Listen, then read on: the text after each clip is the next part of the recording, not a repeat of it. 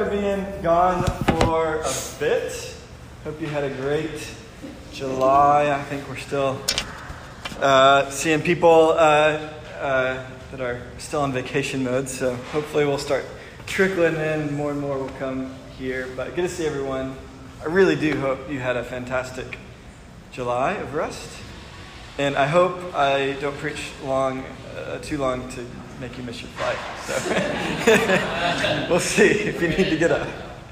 Uh, we'll see. But um, I wanted to start by telling a few stories. It was two thousand fourteen when I remember having my first panic attack, anxiety attack, and I didn't remember it. I mean, I wouldn't have language for it at the time. I didn't know what anxiety or panic attacks were, but I was... Uh, knew a couple years into my job, we were I was on a work assignment traveling to another city. I was in D C for weeks on a time. We were trying to meet this really crazy deadline. So uh, I was um, working, you know, late into the night, early mornings, trying to uh, hit each, uh, or we were eating all three meals at the office.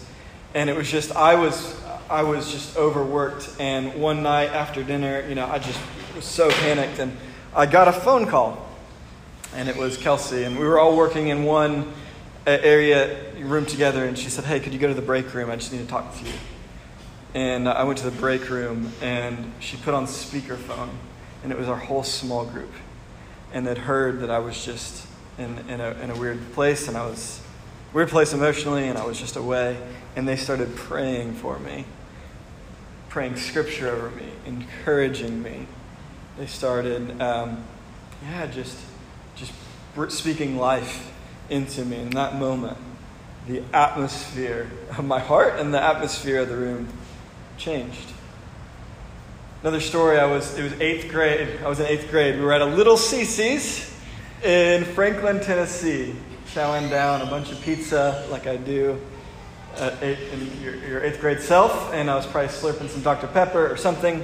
And uh, but my one of my youth leaders um, was uh, was taking me to Sweet C C's or Little C C's, and uh, he just I was involved in a uh, youth group at the or like a, a a group at the school, in the middle school, like a Christian club, and I was trying to help lead it and speak at it occasionally, and he just pulled me aside at that C C's and said, "Tim, I don't know if anyone's ever told you this, but I think you might have a shepherding gift, and you should explore that." I don't remember a single conversation in eighth grade other than that one, but I remember that one. And I don't know, I mean, maybe part of the reason why I'm here today is because Derek Morgan, a youth leader, took an eighth grade guy to C C's to tell him, "Hey, I think I see something in you. You should explore that." Last story, uh, when we were in Nashville, we um, Kelsey had this great idea. She's had a heart for women that have been abused, and so she got involved in this organization called Thistle Farms, served these ladies that come off the street from drug addiction and prostitution and sex trafficking and incarceration, all that. And um, we were thinking, like, how do we bless these women? And uh, we thought about, um, you know, the holidays in which they probably don't feel very loved. And Valentine's Day came to mind, and so we said, "What if we? What if our group of friends like throw this big banquet for them, and this this big dinner party for them?" And uh, so we got we got our friends together. That's what we did. We served them dinner. We brought in a singer songwriter. We played, and then we ended the whole thing off with this amazing karaoke party where the women went crazy. It was awesome. Um, but the guys, we got dressed up in suits, and we escorted the ladies to their seats and served them Uh, their, their, uh, their fried chicken dinner. uh, and I will never remember, per the request. We tried to serve lasagna and like a fancy Italian meal the first time, and they would love, they want a fried chicken. So, uh, but I never remember that one of that first year, uh, uh, one of the women said, um, "This is the first time in my life I can remember a male serving me." Just brought brought them dinner. First time in my life it's ever happened. Uh, today we are going to talk about the power of blessing. Power of blessing.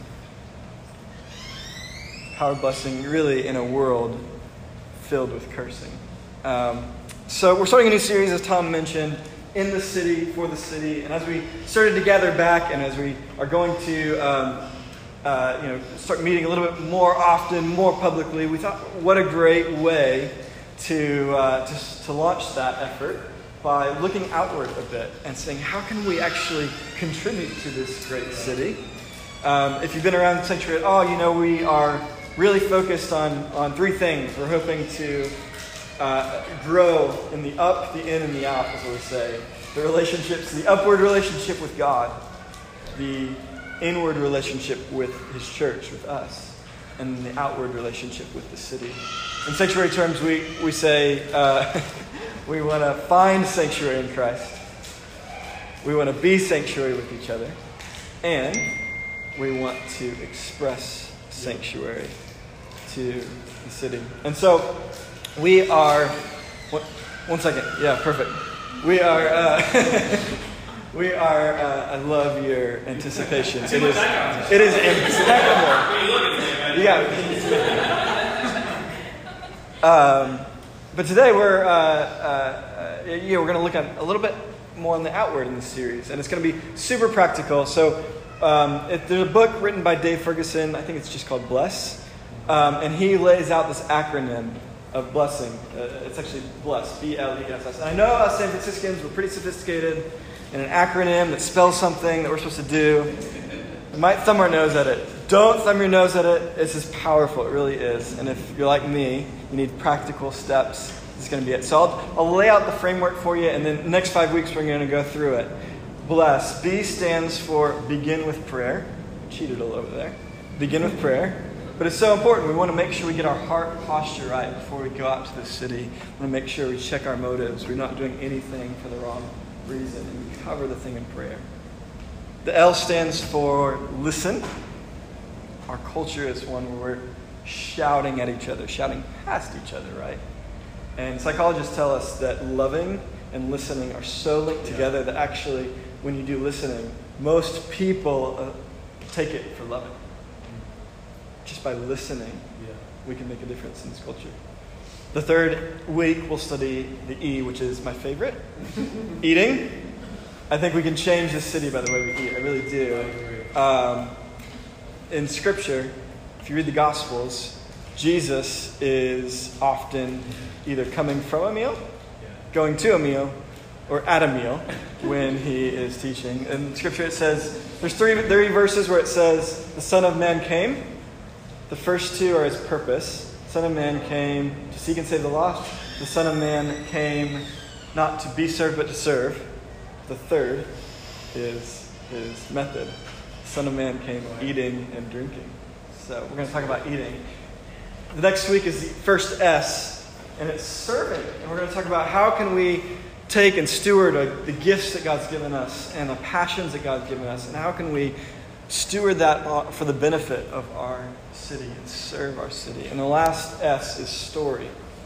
How do we tell the story of what Jesus has done for us, much like Rachel did today? That was awesome. Uh, so that's where we're going. But this week, so the next five weeks, it's going to be breaking in for uh, the retreat. But that's where we're going. But this week, I really wanted to actually not be as practical and lay a foundation for the whole thing, studying the biblical meaning. When we talk about blessing, the biblical foundation of blessing. Um, and now you can go to the slide. I think... We are much more, blessing is such kind of an old-fashioned word, right? We're not really familiar with blessing. I think we're much more familiar with hashtag blessed, you know, that little humble brag on social media, that is, look at my new Beamer, hashtag blessed, you know? That's maybe what we use blessing most for. Um, maybe I'm from the South, and uh, bless your heart is basically another way to say you're an idiot, you know? Bless your heart. Um, maybe it's, it's uh, you know, a couple words you just throw in there, filler words after someone sneezes. Bless you. God bless you. Um, what is blessing? We don't really use it anymore. But I think it's so important that we understand. Yeah. A couple reasons. A, it's used in the Bible a lot. four hundred eighteen times in the Old Testament, one hundred seventeen in the New Testament. That's awesome. Uh, uh, from Genesis one, blessings there. The last chapter in Scripture, Revelation twenty-two, blessings there, everywhere in between. If we want to know what God is up to in this world, if we want to understand one of the primary themes of the biblical narrative, so when we jump into a passage like John or Psalms, or we understand what these themes mean. Uh, but secondly, and maybe more pragmatically, we live in a time when, the last that I heard is a couple years old, but fifty-nine percent of millennials. That's uh, my, I, I, I count myself a millennial. I know many of us do. fifty-nine percent of millennials who grew up in church, went to V B S, went to youth group, have now left the church, have abandoned their faith. And it's fifty-nine percent. That's a couple of weeks ago, or a couple of years ago. I think that's two thousand eighteen, Barna Stat. And I'm guessing, I mean, if you've seen this, the headlines, I'm guessing it's even worse now. Um, turn this off. Uh, sorry. Uh, I'm guessing it's even worse now. And I don't know, I mean, if I go through my mental Rolodex of friends, I mean, that matches up to my experience, and I'm guessing it does yours too. And I think about why might that be the case. And there's probably many reasons, but I think at least one of the reasons is I don't think people are given a framing narrative that compels their life. Or, or maybe if they even are, maybe it's stated, but they're certainly haven't seen it modeled or haven't seen it lived. Um, there's a recent article in The Atlantic. A young atheist who abandoned the church was quoted. And uh, she said this, "Christianity is something that, if you really believed it, it would change your life. And you would want to change the lives of others. I haven't seen too much of that." Wow. And yet when I read the accounts of the early disciples, the early church. Man, I mean, these people were on fire, right? They were the ones, talk about a pandemic, they were the ones that were quoted of rushing into the cities when the plagues hit. Mm. Not where everyone was rushing out. The, some of the kings said, they, the Christians are the ones that take the plague on themselves to serve. You, you read the accounts of them, their, their possessions and their homes being up and going up in flames. Yeah. Them on the pole even being burned at the stake. And yet while that's happening, they're recorded giving prayers of blessing to their tormentors. There is some framing narrative, some compelling vision that has got a hold of them that I think we might have lost today. And that's what I want to talk about. The purpose that we're given to. To be a blessing. To blessed to be a blessing. Um... We'll get in here in a minute. We're going to read a famous passage from Genesis chapter twelve. Before I do, just I think it's only fair to uh, disclose much of this talk uh, I've taken from some great authors and uh, speakers. And particularly, uh, John Tyson gave a talk to one of our gathering of leaders in confluence. I think in twenty eighteen, twenty nineteen. Um, a lot of this is borrowed from. I'm going to glean a little bit from it. If you want a, a deeper dive, go to that message. Uh, also, John Ortberg and my friend Tyler Staten. But if it sounds smart, I probably didn't come up with it. Uh, just a little bit of a disclaimer. So you can open to Genesis twelve, one through four. It's going to be on your screen. If you've been around church for a while, you've probably heard this passage before. If you haven't, it's a great primer because this is kind of one of the, the, the crucial pillars of the text. So we're going to read it, I'm going to pray, and then we're going to talk about it. So I want you to not just let, let the words glaze over, but as I read this, put yourself in Abram's shoes, soon to be Abraham. Put, your, put yourself in Abram's shoes. What would you have experienced? What would you, if this happened to you, what would you, what would you feel? What do you observe from the text maybe? It doesn't even have to be placing yourself in the story. What do you, what stands out to you? So I want to read this. The Lord had said to Abram, "Go from your country, your people, and your father's household to the land I will show you.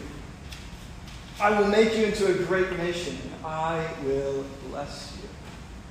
I will make your name great, and you will be a blessing. I will bless those who bless you, and whoever curses you, I will curse, and all peoples on earth will be blessed through you. So Abram went, as the Lord had told him, and Lot went with him. Abram was seventy-five years old, and he set out from Haran.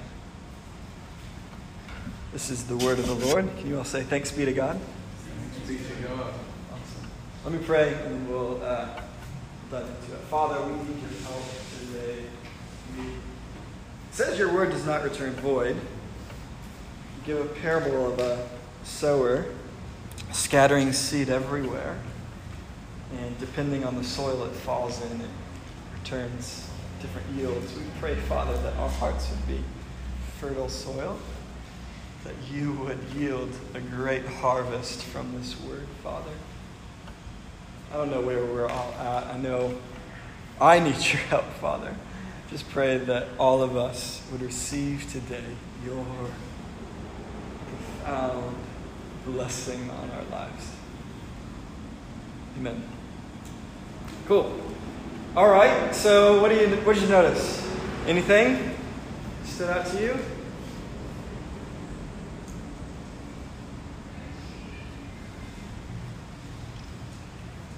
Just back a little bit.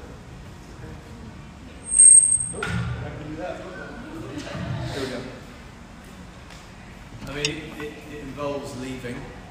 Yeah. There's a kind of big cost. Mm. At the beginning, it seems to be there. Yeah. Huge cost, huge risk. There's a lot of promises. Tons of promises. Yeah. There's no clear destination. No clear. What do you say? Go to the land I will show you. He hasn't shown him yet. Just go, I'll show you it. Yeah. Having faith. Huge faith. You don't know what's going on. He don't know what's going on. And he's seventy-five years old. Yeah. Yeah. Anything else?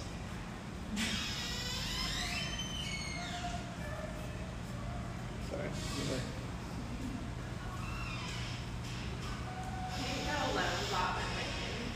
Mm-hmm. That's right. There's obviously also God is taking responsibility. The amount of I, you know, I will do this, I will bless you, I will make you. Yeah. It is a, there's a cost to Abraham, but it's, as you said, it's an amazing kind of treasure trove, trove of promises. Yeah. If he has faith to step out. Yeah, there's a Abram's role to go, and then everything else. Step out in faith, there's a cost, it's risky, he hasn't shown where he's going to go yet. But everything else, God's promises. I will, I will, I will, I will, I will. I think there's six or seven I wills. Yeah. It's God. Yeah. This passage has been called the gospel in advance by some folks. It's referenced in the Old Testament and the New Testament life. It's, it's this theme, even if it's not directly referenced, is picked up in the New Testament. Walter Brueggemann, uh, famous, I think he's an Old Testament scholar. He's definitely a biblical scholar. Um, but he, he says this about the reflecting on this passage. The purpose of the call of Abram is to fashion an alternative community in creation gone awry, to embody in human history the power of the blessing. The power of the blessing. What is this power? Uh, what is this power of blessing? It, it is so critical to understand, right? It's why is it that when we read about um, Jacob and Esau, and which one was to receive the fatherly blessing? Why is the fatherly blessing of Isaac, who's old and impoverished at this point, why is his words way more important than the words of Abimelech, the king of the world, after Jacob has already received royalty and riches, but he wants the father's blessing? Why is this thing, this blessing given to Aaron, and Aaron's instructed to preach it over all of wandering Israel and for every priest in the future to proclaim these words over? What is this power of the blessing? Kirk Kirkwood says this: the Old Testament word blessing comes from the Hebrew word barak. This means to speak the intention of God and to be happy with where you are. In the New Testament, uses two words, Makarios, which where we get the concept of happiness, and the Greek word eulogia, from which we get the word eulogy. Eulogia means to speak larger or well of, or to speak or project the intention or favor of God on someone. Just as eulogies are tailor-made, so are blessings. When we talk about blessing someone on a practical level, we are prophetically stating, may God's full expectation for you be fulfilled in your life. And we know that God's intentions for people are good. Dietrich Bonhoeffer just puts it like this: blessing is the visible, perceptible, effective proximity of God. I love that. It's like putting flesh and blood on God's intentions for you. It can happen over the dinner table. It can happen over coffee. It can happen by the glance of a stranger, warm glance of a stranger at Golden Gate Park, at Crane Cove Park. Um, your boy Dallas Willard, uh, you were waiting for him. Blessing is the projection of good onto the life of another. It's putting God's best intentions into another person. It's encouraging them. It's calling something out in them. It's producing environments around them where they can flourish. It's demonstrating and embodying God's goodness and love for them. Has anyone had the experience, it's a little old-fashioned thing now, but of asking uh, your now wife's father for his blessing to take his daughter's hand in marriage? That's getting a little bit of this idea of blessing. I had that experience. Not actually, well, I did uh, ask your dad if I could marry you, but actually the, the, the bigger test was the first date. So I uh, wanted to date Kelsey and uh, ended up on an hour-long fishing trip. It's longer than that. You got proof. Uh, hours. I'm sitting there waiting. First date. It was intense. I passed, so we're good. But that's a little bit of what, you know, think about that. I mean, we laugh about it, it's, it's, but, I mean, what an honor, though, right? Have, like, someone from the very beginning of your relationship, from the very beginning of marriage, like, put blessing into that. I mean, what if it had gone the other way, right? What if I asked uh, her dad, Kelsey's dad, for, like, blessing in marriage, and like, eh, I don't know, I can't do that. And I, like, married Kelsey anyway, like, Thanksgiving gatherings, awkward, right? Like everything from there on, there would be like a tension. And yes.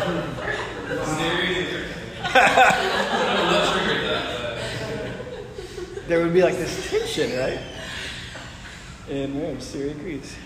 Um, but actually, by, by having received this blessing from the very beginning, completely different.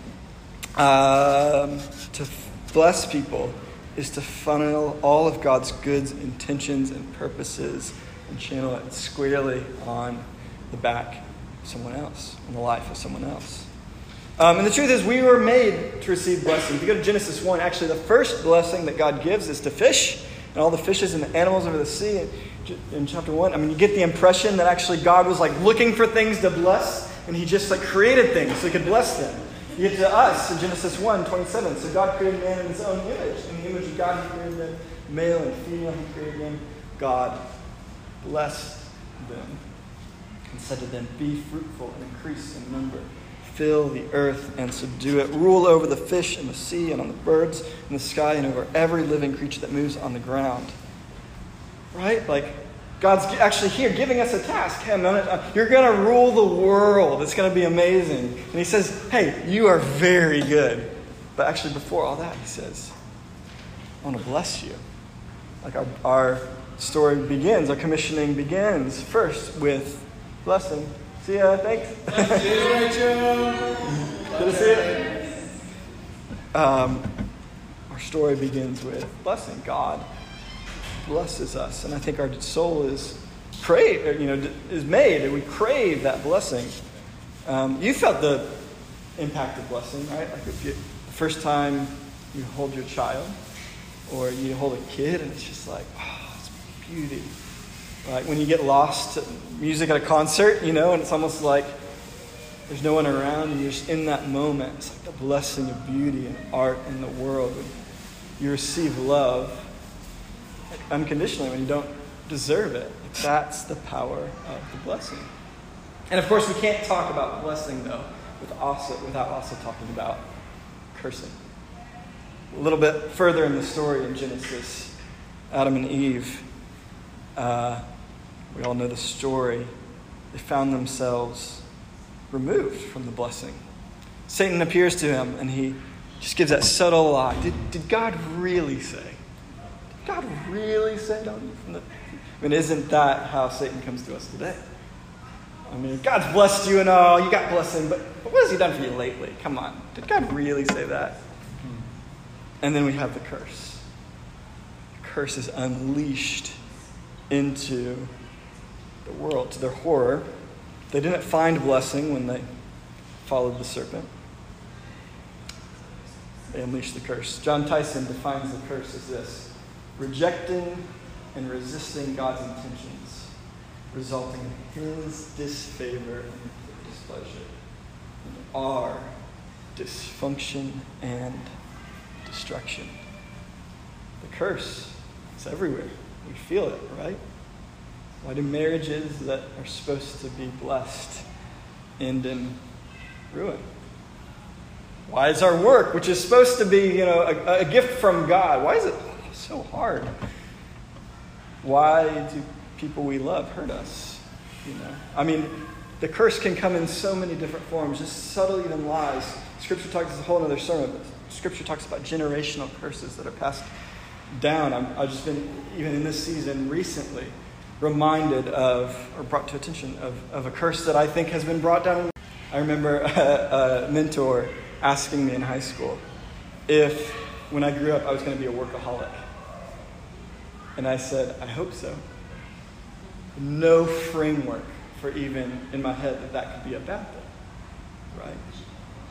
right? Um, two quotes above my alarm clock when I was in high school. One quote that was from Jimmy Carter. It says, I could wake up at nine a.m. and be rested, or six a.m. and be president. And the other one said, the world was run by tired people. A little insight into me, right? But even this week, I mean, I was working myself like crazy. I was in Nashville. I didn't give myself enough time to prepare for this. Yesterday, I'm like working on my sermon, and Josie comes up to me, Daddy, I just want to play with you. Can I play with you? You know, and it's like these these curses, these good things. You know, work, work, hard work is a good thing, but just slightly twisted.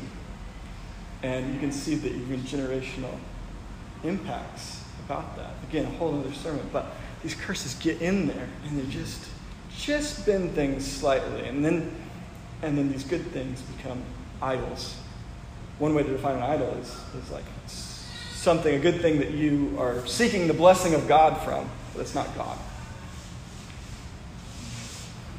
So from this point on, in the Genesis story, in the biblical story, we see these two forces playing out throughout the Old Testament. It's in this context we come to the passage today, the call of Abraham. God says, I'm going to bless you, and, and through you, you're going to be a blessing to everyone, right? In a land mired by the curse. The gift of the blessing and the call to bless is given to Abraham. It's not just given once. You see it in Genesis eighteen, Genesis twenty-two, Genesis twenty-six, Genesis twenty-eight. But God chooses one man to funnel, to be this, his agent of blessing to everyone, to all humankind, so every nation could be blessed. You move through, and we're going to skip a lot, but Deuteronomy twenty-eight, if you want to do a fascinating study, that list, lists out in the covenant staggering rewards and, and promises of the blessing if, the, if Israel uh, fulfills the covenant. And then just shocking repercussions of the curse if they don't. When we get to the New Testament in, in, uh, in, in the life of Jesus, I think his whole life can be encapsulated in, in the word blessing, right? His very first public appearance, God blesses him before anything happens. This is my son in whom I am well pleased. His first proclamation, that famous scene where he goes into the temple, unrolls the scrolls and quotes from Isaiah. The Spirit of the Lord is on me because he has anointed me to proclaim good news to the poor. He sent me to proclaim freedom for the prisoners and recovery of sight for the blind, to set the oppressed free, to proclaim the year of the Lord's favor. In other words, hey, I have come to undo the curse. I'm about to unleash some blessing on this place, right? He starts his first sermon, the Sermon on the Mount, or the famous sermon. Sermon on, what does he start it with? The Beatitudes, a list of blessings. Blessing, blessed are the poor in spirit, for theirs is the kingdom of heaven. Blessed are those who mourn, for they will be comforted. And it goes on. He announces the blessing on people. Everywhere we went, he was unleashing God's favor and defeating the curse. You have leprosy? Nope, not anymore. You got a demon? Gone, right? Everywhere he's going. You're sick? Be healed. And of course, you get to the cross. I know we're skipping a lot here, but you get to the cross. That was about blessing too. Reflecting on it, Paul says in Galatians three, and this is huge. This is where I kind of want to land. Connects back to Abraham. Christ redeemed us from the curse of the law by becoming a curse for us. For it is written, cursed is everyone who is hung on a pole. He redeemed us, in order that the blessing given to Abraham might come to the Gentiles through Christ Jesus, so that by faith we might receive the promise of the Spirit.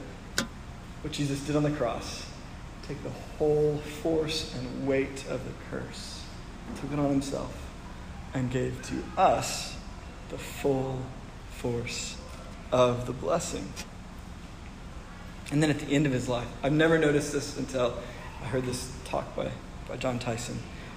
Luke twenty-four, when Jesus is ascending to heaven. I can't never notice this. It says this, when he had led them out to the vicinity of Bethany, he lifted up his hands and blessed them. While, while he was blessing them, while he was blessing them, he left them and was taken up into heaven. I mean, I don't know exactly how that happened. I mean, was he like, I bless you, I bless you, I bless you, I bless you, right? Like, how, but while, like, while he was doing it, like, he was blessing. That was this whole thing, right? Is that the image you have of Jesus, like, holding out his hands to bless us, bless me? Jesus is, again, Jesus' ministry could be encapsulated by blessing. He, Paul takes this theme and runs with it, Ephesians one three. Praise be to the God and the Father of our Lord Jesus Christ, who has blessed us in the heavenly realms with every spiritual blessing in Christ. H- how many spiritual blessings? How many? Every? Every spiritual blessing is ours, isn't it? I mean, every blessing you read in Deuteronomy twenty-eight, those staggering promises, it's us. You want peace that transcends all understanding, Philippians four seven, it's yours. Endless treasures available in Christ, Ephesians three eight, it's us, we have it. Seated in Christ in the heavenly places, seated with Christ, Ephesians two six. Guess what? That's us, that's us, we get it, we get to do it, right? Joint heir of God. And we have received an eternal inheritance. Romans eight seventeen. Pretty good retirement plan. We got it. Like every spiritual blessing. Hope that is sure and steadfast anchor the soul, adopted into God's family. Get to co-reign with God as kings in the new heaven and new earth. Revelation one six. Get to live with him forever. Every spiritual blessing is ours. And then guess what? The thrill and honor of our lives as we get to now distribute it lavishly. What is a philanthropist? A philanthropist is someone who has received a great treasure. They earned it, they've been given it. They have unlimited supply of treasure, and then they turn away, turn around and just distribute it at will to whoever they want. Unlimited supply of treasure and just give it. We're like spiritual philanthropists, spiritual blessing philanthropists. We've given every spiritual blessing. And now we got to go into San Francisco or wherever we go and like distribute that blessing. God says, I will make you a blessing. All peoples of the earth will be blessed through you. The call on our life, the call on my life, the call on your life is to take God's blessing and distribute it lavishly. There's been a, bad, a lot of bad press about the church lately. Anyone listening to the uh, Rise and Fall of Mars Hill podcast? Uh, there's a lot of bad press, and deserved. But I want—I do want to say this. Over the last two thousand years, the church, at its best, has understood this call. Let me read you a few examples I pulled out of the church. The church continues to be the single largest provider of healthcare in the world today. It's the largest single provider of education in the world, continued on today. It was Christians that drafted the first recorded Declaration of Universal Human Rights. It was the church fathers who successfully campaigned against infanticide in society. The first orphanages ever created were by churches. Christians pioneered the modern social work uh, movement. Christians created the first homes for the elderly and disabled and pioneered the modern nursing home system. Christian Quakers first championed prison reform. The Braille system for the blind was invented from a motive of Christian service. It was Christians that invented the printing press. The Christian faith has inspired literature from Dante to Dante to Dostoevsky and music from Bono, from Bach to Bono. Uh, scientists, I don't know, let's see. Scientists from Blaise Pascal to Isaac Newton to Louis Pasteur to the contemporary founder of the Human Genome Project, even the director of the N I H, which is Doctor Fauci's boss, he's featured in Alpha, all public believers. Alcoholics Anonymous and Narcotics Anonymous, founded by Christians. Christians invented the first professional nursing training program. one hundred out of the first one hundred ten universities in the U S were founded by churches. The first laws to protect children from child abuse were drafted by Christians. It was the faith of William Wilberforce that led him to advocate to abolish the slave trade in the British Empire. It was the faith of Martin Luther King Junior that led him to advocate for civil liberties for all. Samaritan's Purse, World Vision, World Relief, the Y M C A, the Red Cross, and loads of others doing international relief work, all founded by Christians. The gospel, properly understood, is the greatest force for change in the world. And again, it's not that we beat our chests and say, look how great we are. I could list off a long list of the way that the church has failed to. But, like, when you properly understand the gospel, like what God has done for us, like when we were in the curse, God rescued us and gave us a new calling and a new identity. How else could we respond, right? Paul says, for Christ's love compels us. He died for all. That those who live should no longer live for themselves, but for him who died for them and was raised again. What a powerful, powerful thing. Um... I was gonna. Oh, it's gonna play a video. I think I'm gonna skip it. Um, Acts seventeen twenty-six says, "God has arranged human history." Basically, God, Acts seventeen twenty-six says, "God has arranged human history so that He's kind of ordered the boundaries and the space in which we live, so that everyone might have a chance to find Him." That means wherever you are today, whether it's at Bitwise, whether it's at Mission Blue, wherever, God has placed you there for a reason. There is a reason. Um, Hello. My question is, what would it look like if we took that call upon ourselves to really receive the blessing of Christ? And to project the best intentions onto other people's lives. John Tyson says this, "We have everything. Therefore, we are free to be scandalous with our praise and our attention and our generosity." There is an unlimited capacity in the kingdom of God for others. It's only when we live for ourselves that things begin to run out. The kingdom of heaven is rich in the resources we distribute to others. I want to end with just a couple of stories uh, I found, of, and then and then kind of a, a way for to respond. But a couple of stories I found of people uh, that just ordinary people that have distributed God's blessing to other people. And the first is uh, this is Linda Wilson Allen. She's a Muni bus driver, I think on the West forty-five. She was featured a few years ago on the front page of the San Francisco Chronicle for the culture that she has imparted on her bus route. Uh, she greets passengers by name. They know her. She knows who's going to board at what time, so if they're not there, she'll honk the horn twice and wait. She says twenty extra seconds just to make sure they get down there.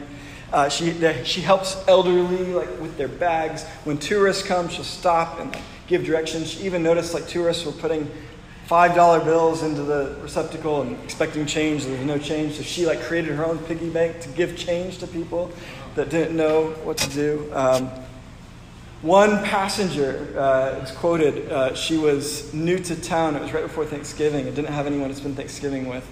And Linda invited her over to her house to have Thanksgiving with her. Uh, she was often invited uh, to have lunch on the lunch breaks of the passengers on her on her train, uh, and uh, often given vacation homes, you know, to use by the passengers. She's developed this culture everyone knows and loves. Linda, they, they interviewed someone who would wait for other buses to pass by just so she could get on that bus. Uh, in the article, she's quoted as saying, her mood is set, or this is a quote from the article, her mood is set at two thirty a.m. when she gets down on her knees to pray for thirty minutes. There is a lot to talk about with the Lord, says Wilson Allen. Receiving the blessing and then distributing it, even on a bus route. Um, the next story, you may recognize this guy, not exactly ordinary. Bob Goff, anyone big Bob Goff fan? It's like the like Christian version of Walt Disney, right? Uh, but he's become, why has he become famous? It's because of this idea of whimsy, right? Everywhere he goes, he does something where he basically blesses others. And the story, one story that he tells that I love, as he was getting more and more popular, as he was, wrote a book that, that got popular, and he was going to conferences, and he showed up, and they'd get, the cars that would pick him up would get more lavish and more lavish, and one day he showed up at the airport to get picked up. He was going to a conference, and there's this huge limo waiting for him, and he's like, oh my, oh my goodness. And uh, so he goes in the limo, and they've got, you know, that that's that, that panel that, like, prevents you from talking to the driver, and he goes up and knocks to it, opens the glass, he's like, I just want to hear about your story. How, how'd you get into driving limos? Like, who who are you? Like, you know, who are you? How many kids do you have? All this stuff. And he learned his life story, and he figured out that um, he figured out that uh, um, this driver had never actually. He asked him, have, "Have you ever like ridden in one of these limos?" He's never actually been in the back of a limo. And he said, "Pull over, man! You gotta pull over!" And he makes him get out of the car. He's like, "I can't, legal reasons." And Bob, he's a lawyer. He's like, "I'm a lawyer. Don't worry about it." And he makes him get in the back, and he drives him all over his city just to have a V I P experience of being in the back of this limo. He makes these like ba- these homemade like medals and badges just to honor and bless people. And so he finally pulls up to his hotel. He gets off and he puts the badge, like this medal, on him and says, "You're the hero. Well done." He actually puts his number at the end of his book, and you can call it, and he answers. And so I did it one time. I'm like, "Oh, you answered." He's like, "How are you?" That's amazing. Great. But it's just, I mean, and I look around. There's a couple stories. I've got another picture, but I moved that story to the front. That's Derek Morgan, the guy who took me to C C's. Um, all these, you know, these these conduits of blessing. Easy, you know, you don't have to like, be, you don't have to start the Y M C A, you don't have to start some huge charity organization, like, we can do it. God has placed us, again, He's arranged the boundaries of history, so that, like, where we are, and I look around, and, like, even in this really small room, like, some of you, like, you should be speaking, like, you're way better at this than I am, you're like black belts. I mean, I heard, just heard stories this week of, like, Ryan, like, the culture that you set at Jackson and Polk, did I get that right? Like, people actually want to be, like, working with you. Because, like, just the culture you set. And I think of, like, what you're doing, George at like Mission Blue and like going on a walk with Tom. You can't go on a walk with Tom around the neighborhood without like him running into someone and like starting this conversation. Last time it was like this person that had lived in the neighborhood for thirty years and invited him over for dinner. And also, you know, that was the block before, ran into someone who had whose like child had run away, and Tom's over there like giving him his nu- or like getting his number. If I find the kid, I'll call you. Like, just like you can't walk with Tom and not be like he's this conduit of blessing. And I'm like, you know, in my tunnel vision, like just, just trying to get home. You know, that's me. Um, but I think so many people are like so black belts in this. So, but if you are like not like that, like I am, good news, next five weeks, we're going to be super practical. I will I purposely like not made it super pragmatic. There's more, hopefully, like laying the groundwork. How do we actually live this out? But there's one, honestly, can I just say actually, so I'm going long enough, but even you being here, like your presence is a blessing. Yeah. Like that's all. Who was blessed by Jackie getting coffee this morning? I was blessed, right? Like you serving here is a blessing. And you know, and it is going to be like some work, like to get this thing up and running. We're just starting week one of like going week by week. But like even just like serving, I know it can be thankless sometimes, but getting here and welcoming people in. And like worship George, I was blessed by the way you led this morning. Thank you, Matt. Yeah. Someone else like technical difficulties. You didn't even know what we had to go through this morning to get the words on the screen. Matt's blessed us. Yes. Like there is bl- so much blessing even in this place. But anyway, all I have to say. Last thing, Tom, you kind of hit it on the head uh, earlier. If you go back to the next slide, if you have it. Oh yes, from blessing, not for blessing. This is. This is so important, and this is really good news. We're not called because we're qualified. We're qualified because we are called. Abraham and Sarai were hopeless. They were seventy-five years old. She was barren. How am I going to? How are my descendants going to be a blessing to everyone? And actually, if you read just next in the passage, Abraham does some really wicked stuff. Lets his wife get taken advantage of. He's not this perfect person. So if you're feeling like, I'm not the perfect person, like I can't do this, you're qualified because God has called you to it. And if you go again, um, hit it. I will show you. I will make you a great nation. I will bless you. I will make you great. This is all God doing it. We're not the blessing. Good news. Pressure's off. We're not the blessing. But God is the blessing. And God's going wants to use us to be a blessing. So the only response I have today in this meeting and, and then hopefully through this week is not to like try hard and like let's go out and be a blessing. To be a blessing, you must first receive it. You must first taste it. You can't give what you don't have, and you can't get what you don't receive. And so today I just want us to actually respond by taking it in that God has given us every spiritual blessing. I want us to receive like, the blessing that God has given. Because if we don't get that, we will like go off and be like super warriors, and we'll just burn out, and or you know, or do it at the wrong motive, or, or whatever. But actually, receiving and internalizing the blessing that God wants to give us. And so George is